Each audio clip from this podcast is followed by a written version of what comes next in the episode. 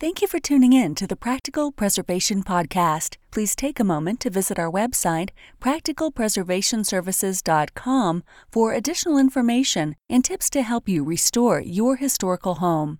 If you've not done so, please subscribe to us on iTunes, Stitcher, or SoundCloud, and also like us on Facebook. Welcome to the Practical Preservation Podcast, hosted by Danielle and Jonathan Kepperling. Kepperling Preservation Services is a family owned business based in Lancaster, Pennsylvania, dedicated to the preservation of our built architectural history for today's use as well as future generations. Our weekly podcast provides you with expert advice specific to the unique needs of renovating a historic home, educating by sharing our From the Trenches preservation knowledge and our guests' expertise, balancing modern needs while maintaining the historical significance, character, and beauty of your period home.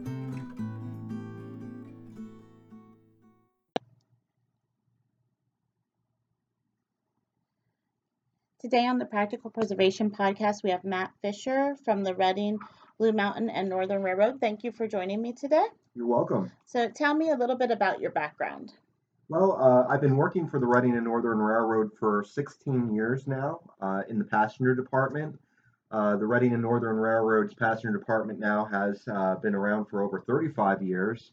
I'm uh, basically uh, between the 50, 60 some employees in the middle of uh, the seniority list, if you would look at that, there's a lot of people that have been around for even more time here at the Reading Northern.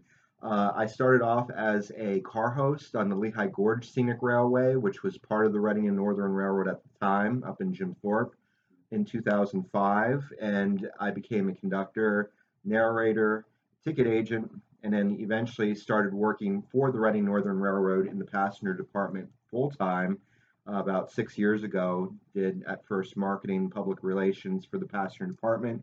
And for the last five years now, I've been the general manager of the passenger department here at the railroad.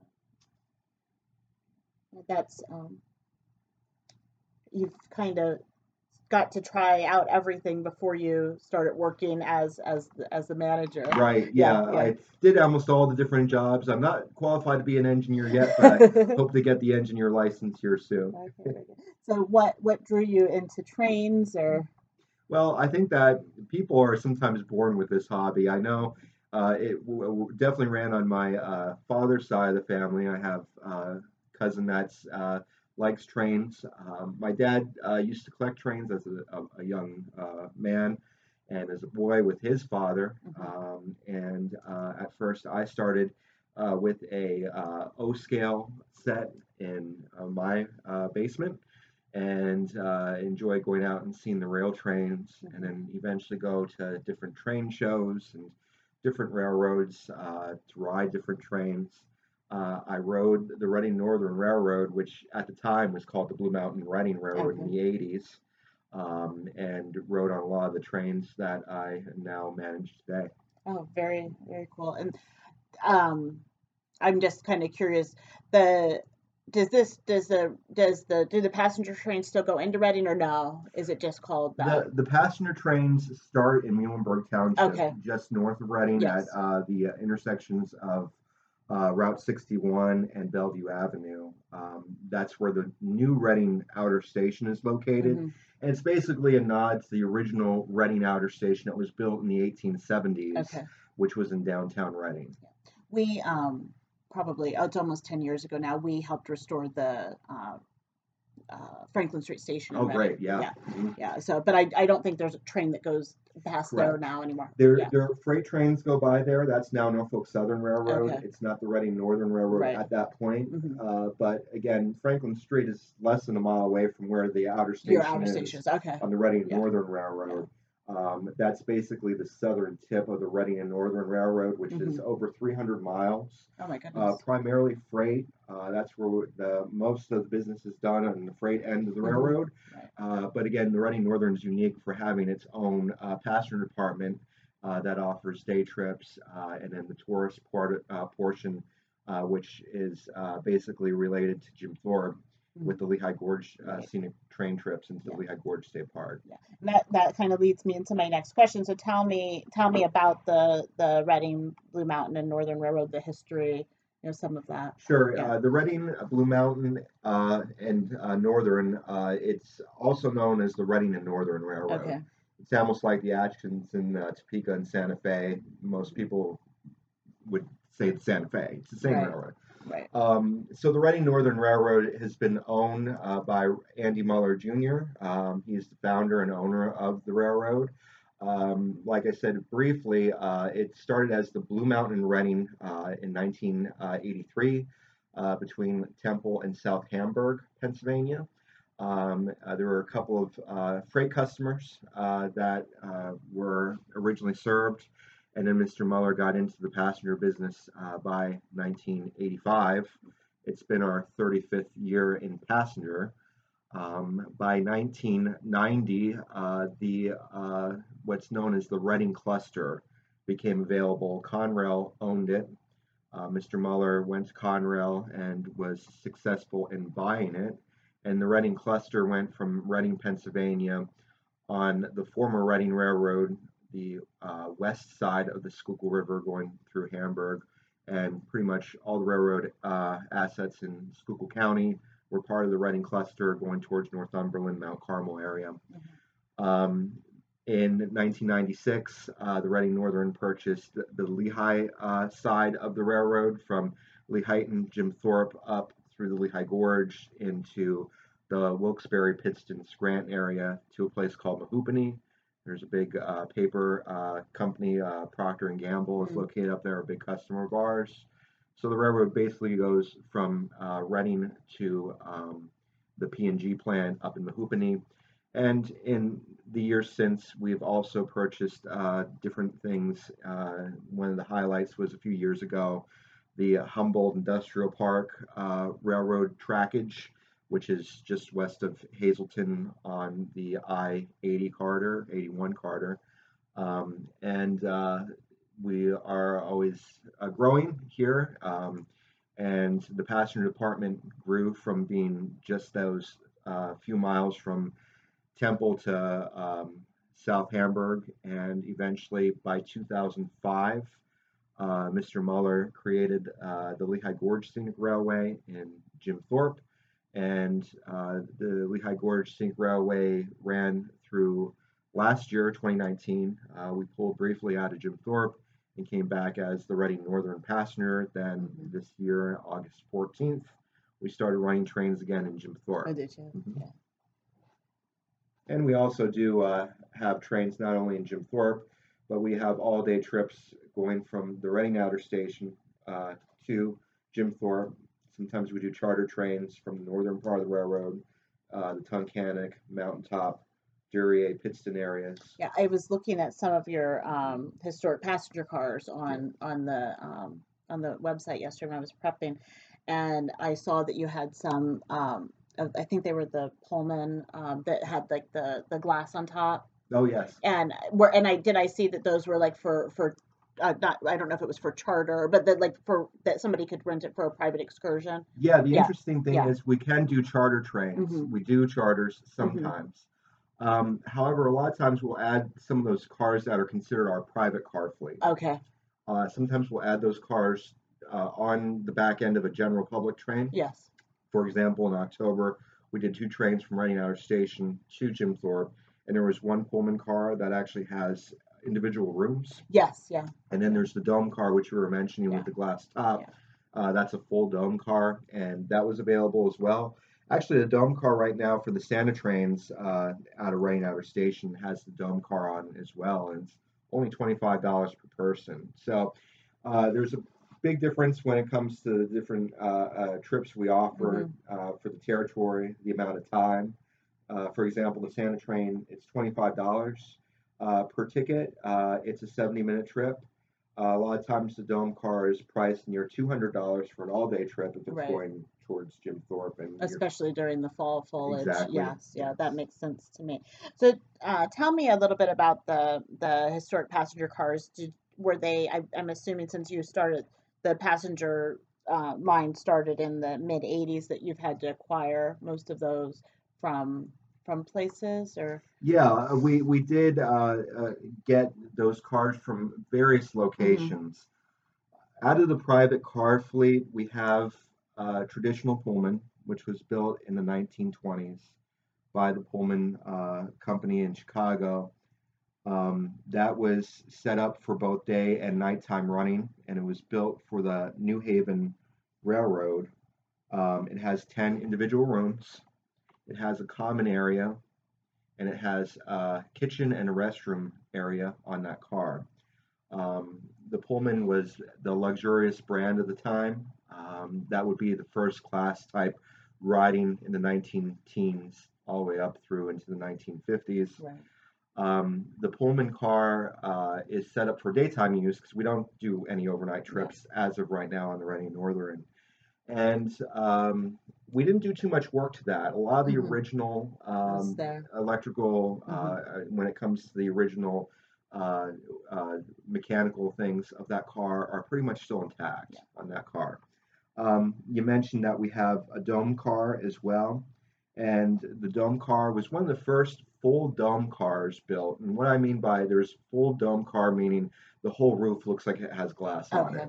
That's what would be considered a full dome. And it was built for the Milwaukee Road. Uh, the Milwaukee Road had their dominance between Chicago, Wisconsin, into the Twin Cities, but Mhm. they also had transcontinental line from Chicago all the way out to Washington State. Okay. And those cars, there's only a handful of those full dome cars built in the early 1950s for the Milwaukee. Um, and that uh, went on their uh, transcontinental train uh, over the Rockies. Mhm. And it must have been beautiful views Oh because yes. when you're in that car, you look up and you can see everything around you. And I could only imagine taking it through the Rockies, through Montana, and places like that. That would be beautiful. Um, it has basically two layer uh, levels. It has the upper level that has 44 seats, very comfortable seats in the top, uh, again with the glass ceiling. And in the bottom uh, uh, level, uh, it has a full kitchen, uh, which we just spent a lot of money putting back the kitchen into that car. Um, and it also has a dining area where uh, there's several tables. It looks like you're in a diner from the 1950s era. Um, and there's a couple windows that you can gaze out at when you're eating food down the bottom level. So it's a great car to take a whole all day trip uh, over the railroad. Um, we also have self-propelled rail diesel cars, and they're not part of our private cars, but they're uh, considered rail diesel cars. And they were uh, quite popular in the 1950s, all the way through the 1980s for commuter service. Uh, the Reading Railroad, before uh, the Reading Northern, uh, used these cars between uh, various places on the Reading system. Uh, most people in the Schuylkill County area, which we're here in uh, the Schuylkill Haven Station, Mhm. Uh, many people here remember the RDC cars going from Pottsville down to Reading in commuter service. Uh, we have three of those RDCs, and one of them is set up where it has a kitchen dining area. We have a snack counter. We serve snacks and sodas and drinks, and there's also some seating there.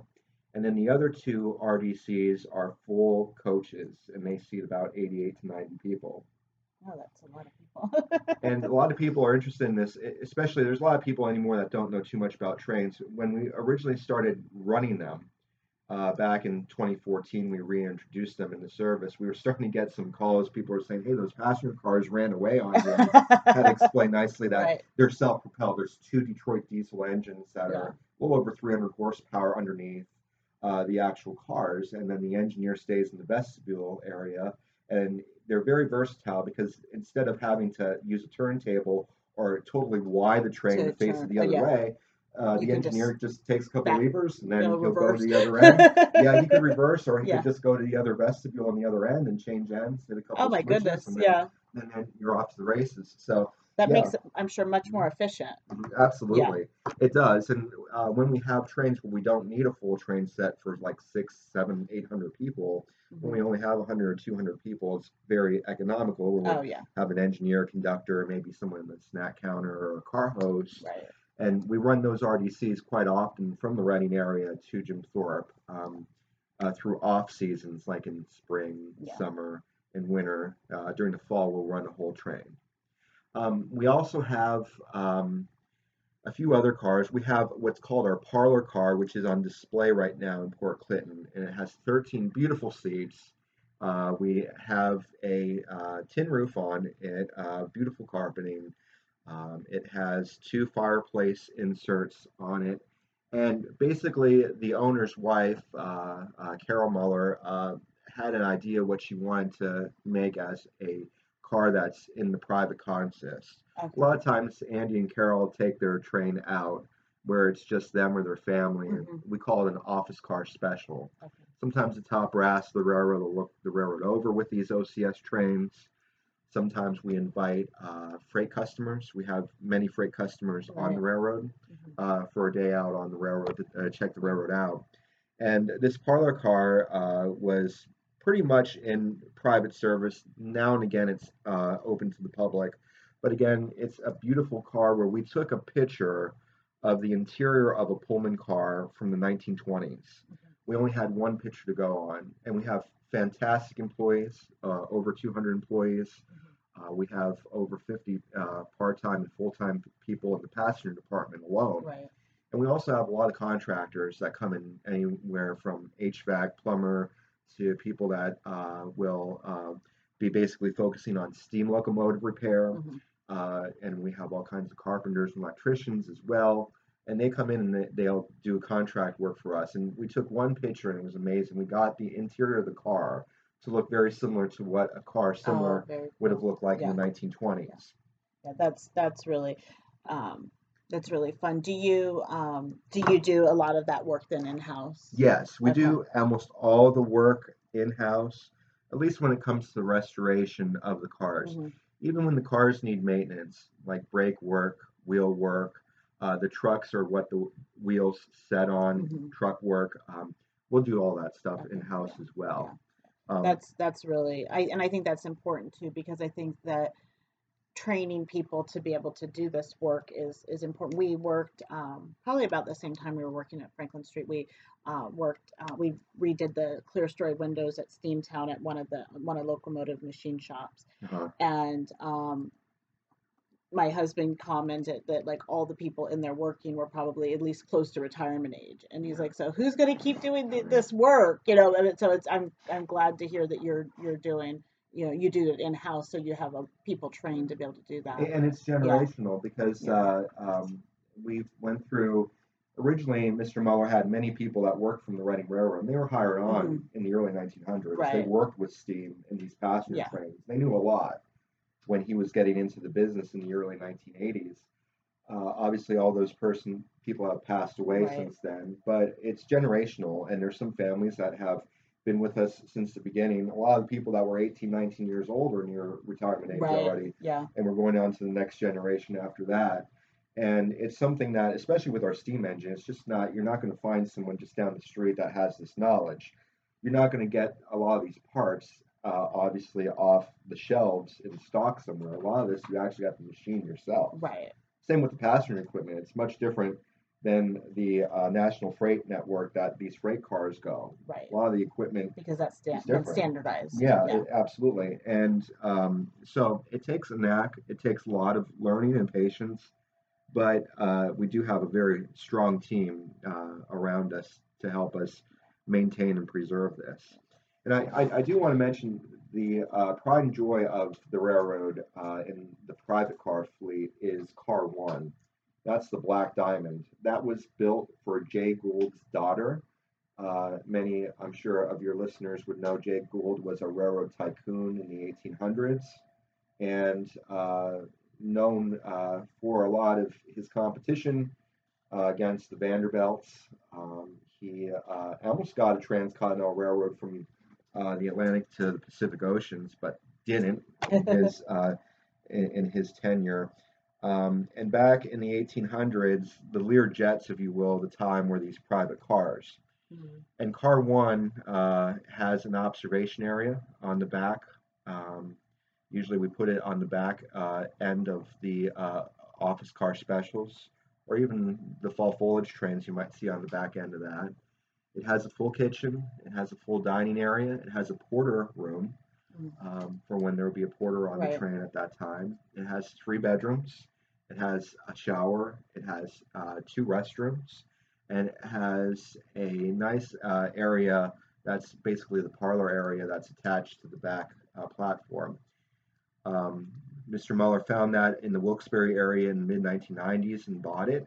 Um, a lot of the original furnishings are the same, or they were replaced by the best uh, craftsmen of the time, Mhm. and uh, the electrical is pretty much the same as it was when it got its update in the 1920s. Oh goodness, yeah. Um, there's stained glass windows in it, um, and it was built in uh, all the way back in the late 1880s. Oh, that's very cool. So that by far is the oldest car in the fleet. It actually is wooden with a um, uh, iron frame underneath it.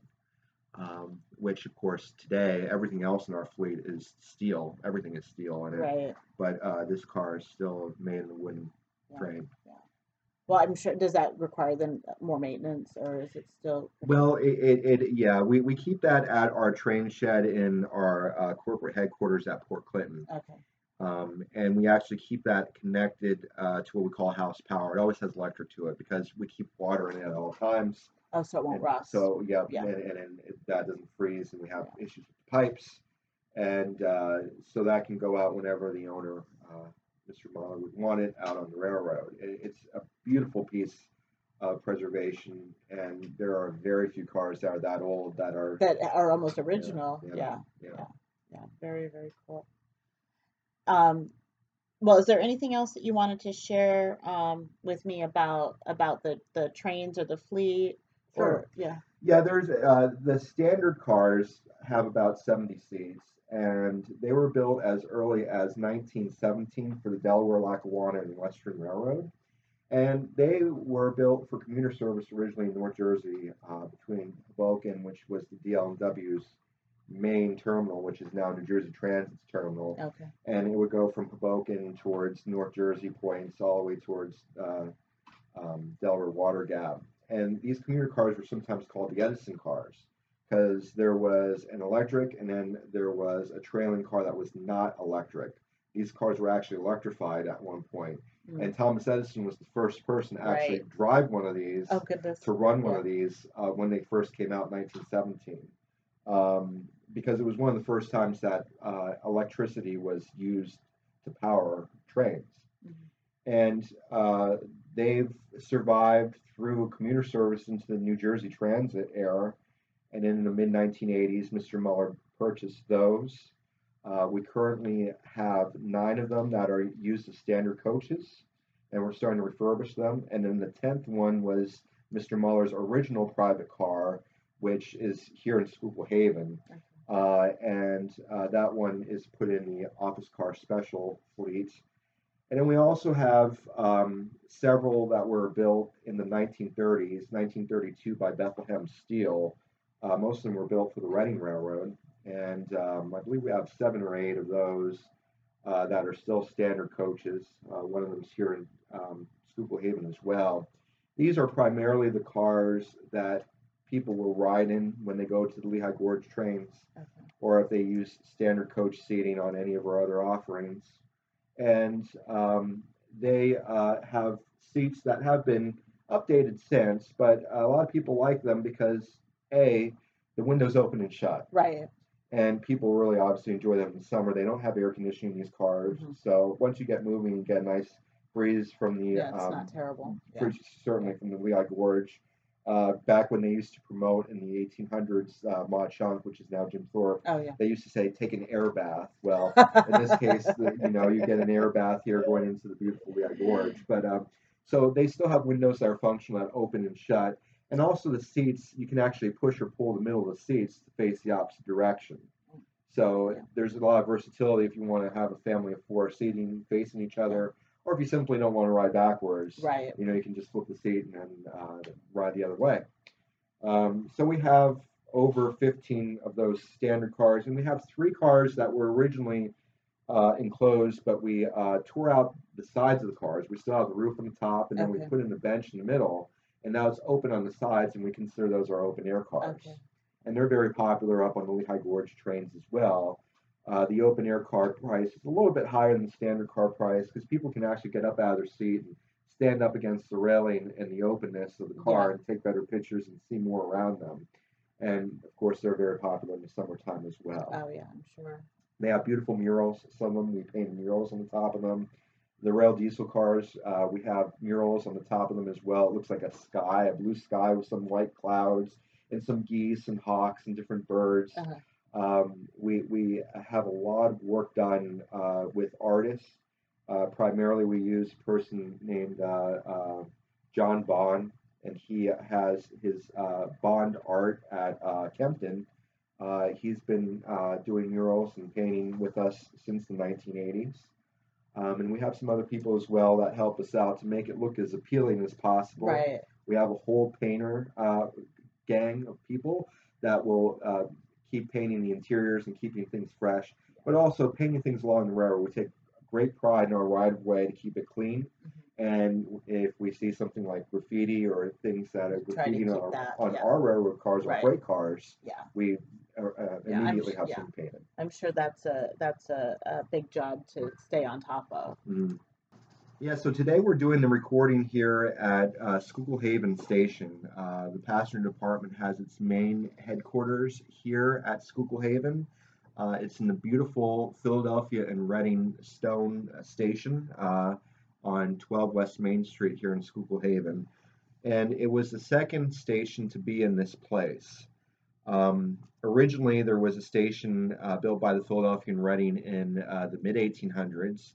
And the interesting thing about this station, which was built at the turn of the last century, it was finished by 1902, uh, is that if you go into the basement, you can actually see the original footprint of, Of the first. yeah, the first exactly. station. And uh, when we bur- purchased this from the Schuylkill Haven Borough uh, a few years back, they said, "Hey, let's take you down in the basement."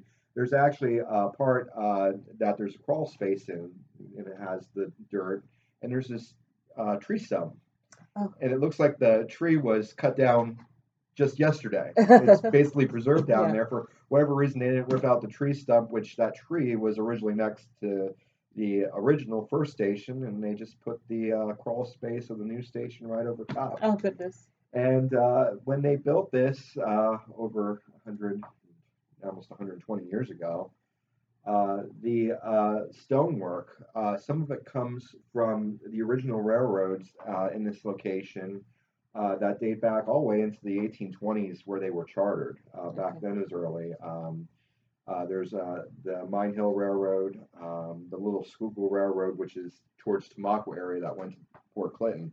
But the lineage of our railroads, which later became the Reading and then Conrail and then the Reading and Northern Railroad, is amazing. It's almost 200 years old already.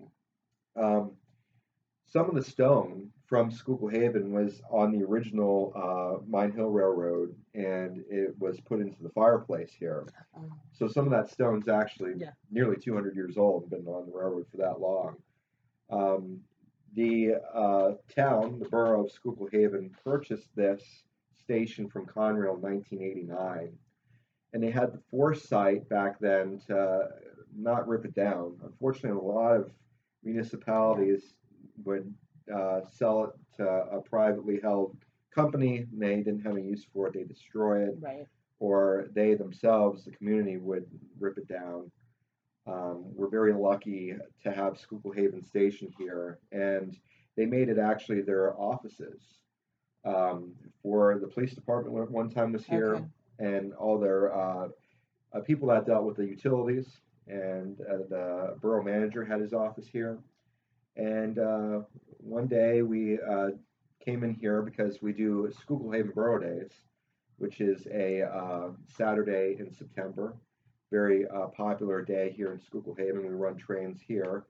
And we were starting to run Santa trains back in 2014, 2015 in the Schuylkill County area, Schuylkill Haven, Minersville, Pottsville, Mhm. Tamaqua. And we, we didn't want to have a card table set up to sell tickets Right. outside. you know, in, in September works out fine. But Right. so we decided to talk to some people here in town that we we coordinate the trips with, and we said, do you have any connections? And they uh, connected us to uh, Scott Graver, who is the borough manager here at Schuylkill Haven. And we came into the uh, station here and we asked, uh, we don't want to sit outside in the cold. Can we just stay here in the vestibule area and sell Mhm. tickets? Uh, we won't cause any issue here. Uh, we'll put everything back the way it was. Right. And then, uh, Scott said, "Do you want to buy it?"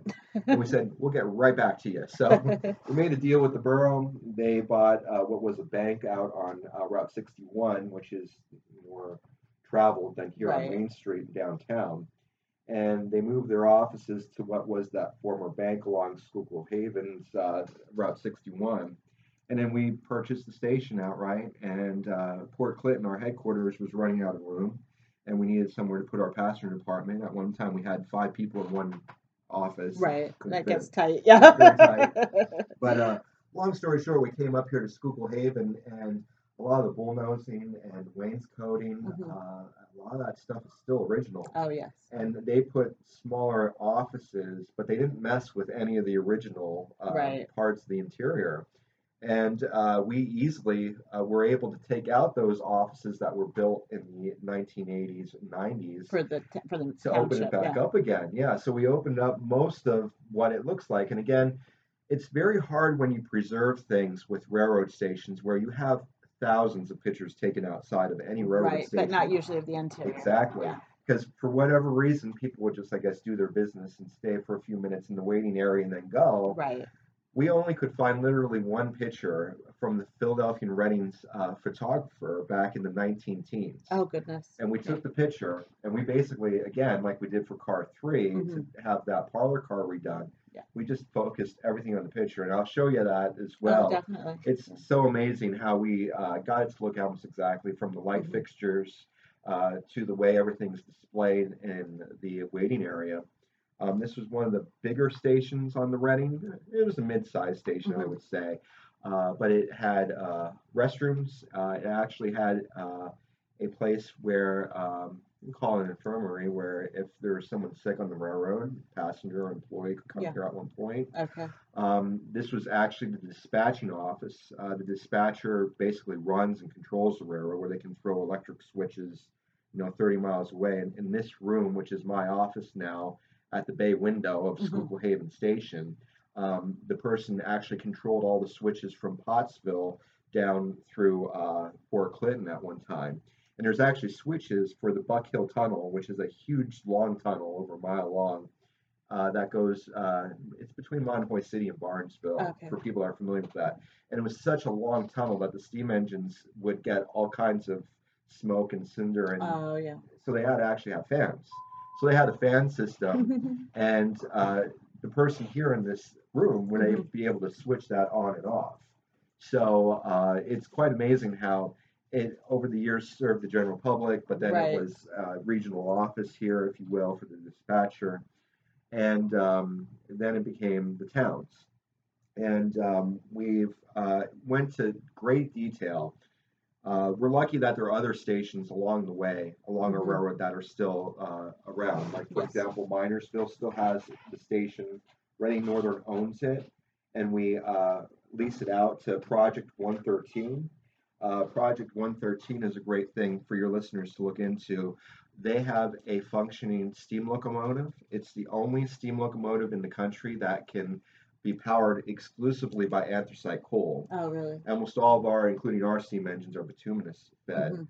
And that steam engine's up at Minersville, and uh, we run trains uh, quite often out of there.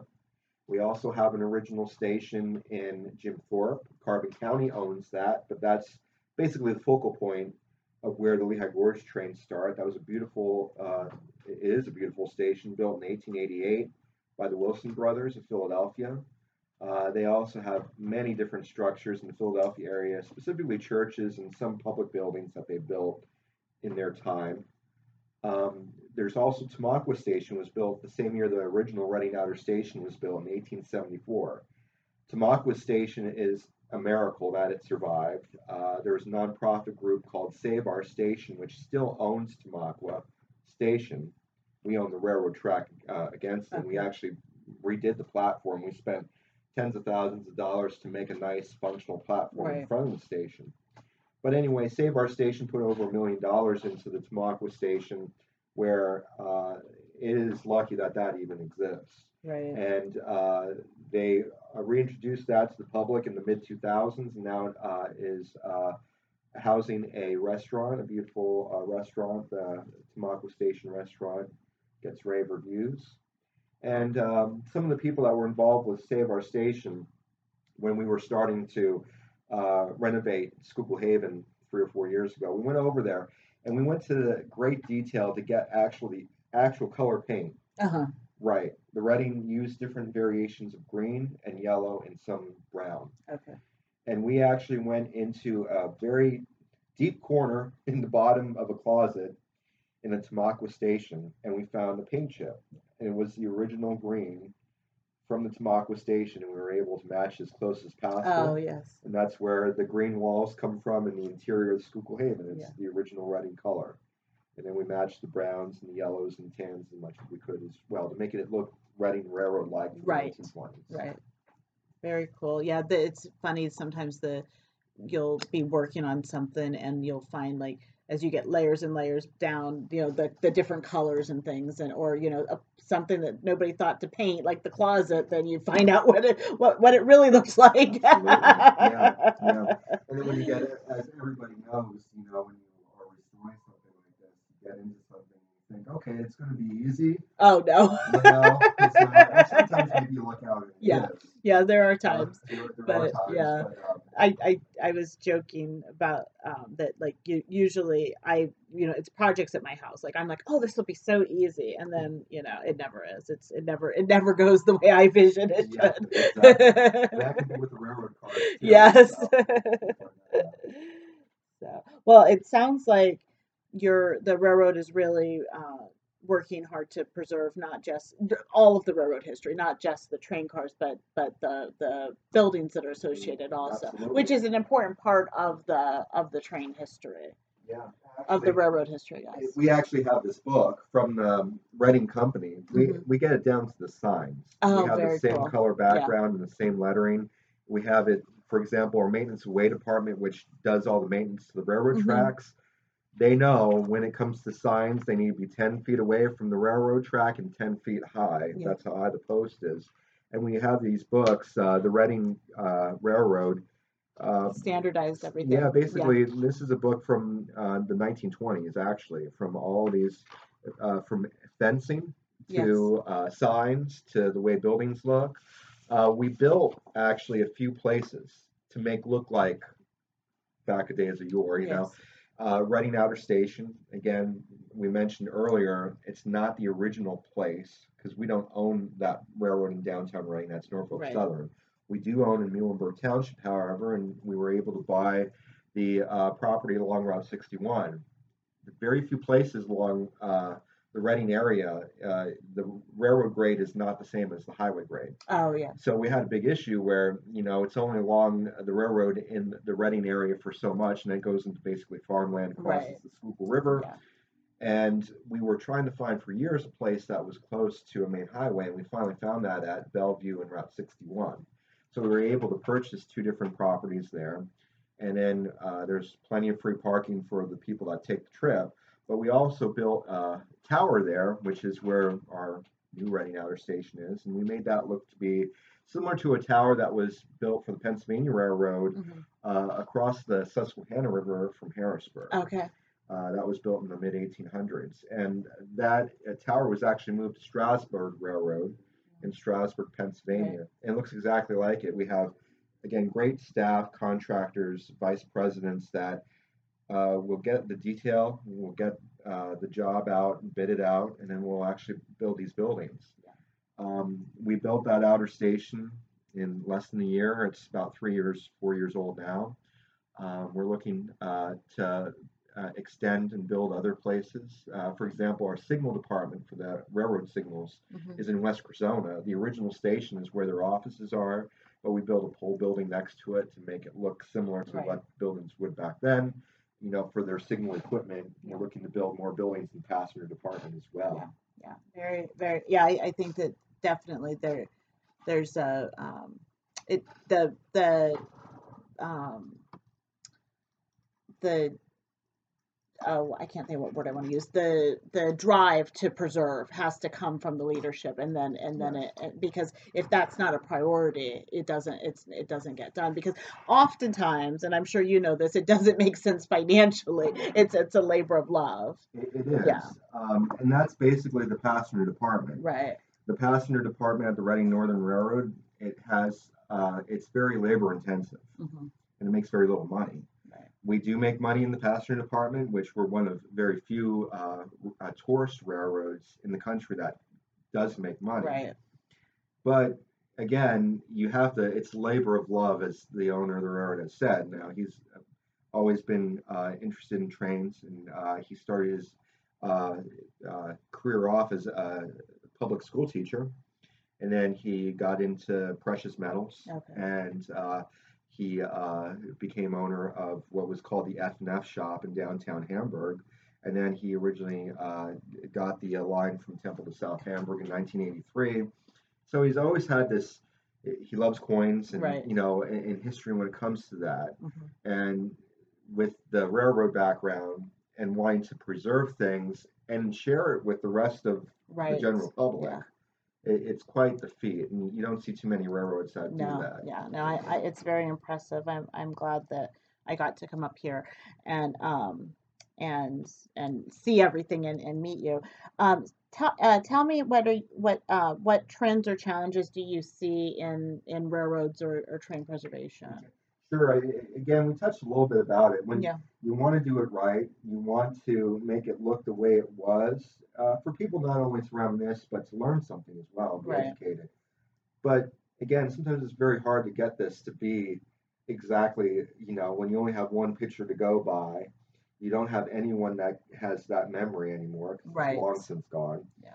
Um, that can be different, uh, difficult. When it comes to the railroad end of the actual railroad cars, a lot of these cars aren't up for sale. A lot of these cars are either so far gone that they're graffitied up and all the windows are smashed out and Right. they're in the weeds somewhere, or they have ownership that the owners don't want to sell the cars. Mhm. They have an attachment to them. right It's hard to find what you're looking for and buy it. hmm And when you do, sometimes it's halfway across the country, and then you have to pay to get it either by rail or yeah. shipped to here by truck, which is even more oh my goodness i can't imagine yeah. Um, sometimes it's over the border in Canada as well, so it, it's very hard to get a good price on it, including the shipping, right to get it to the railroad here in Reading, you know, and to be able to uh, fix it.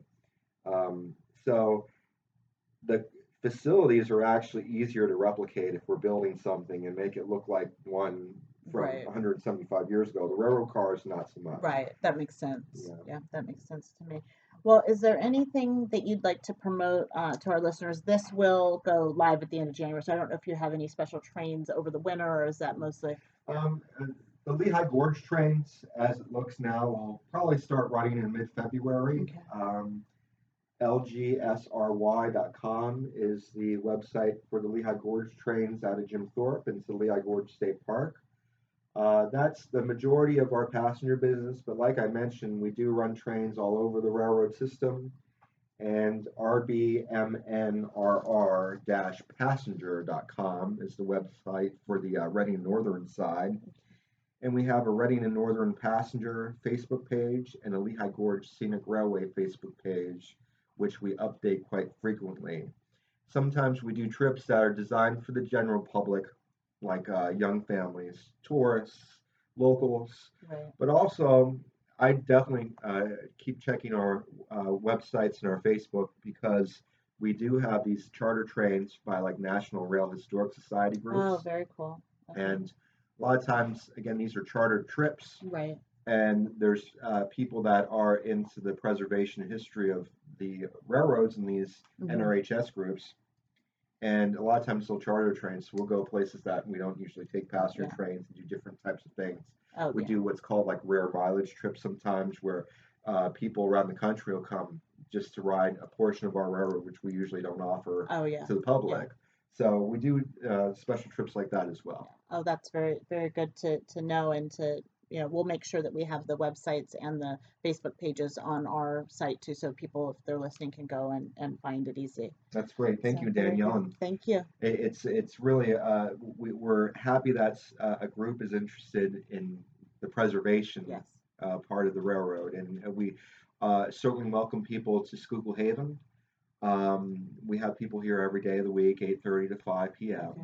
And then uh, Port Clinton is the corporate headquarters. People are welcome to come on down and uh, visit at the main uh, area during uh, Monday through Friday and work uh, hours. Okay. And they can actually get visitors tags as well. We're very not just for buying a ticket, but we're also very friendly to the general public. Okay, very good. Thank you very much. You're welcome. Thanks for listening to the Practical Preservation Podcast. The resources discussed during this episode are on our website at practicalpreservationservices.com forward slash podcast. If you received value from this episode and know someone else that will get value from it as well, please share it with them. Join us next week for another episode of the Practical Preservation Podcast.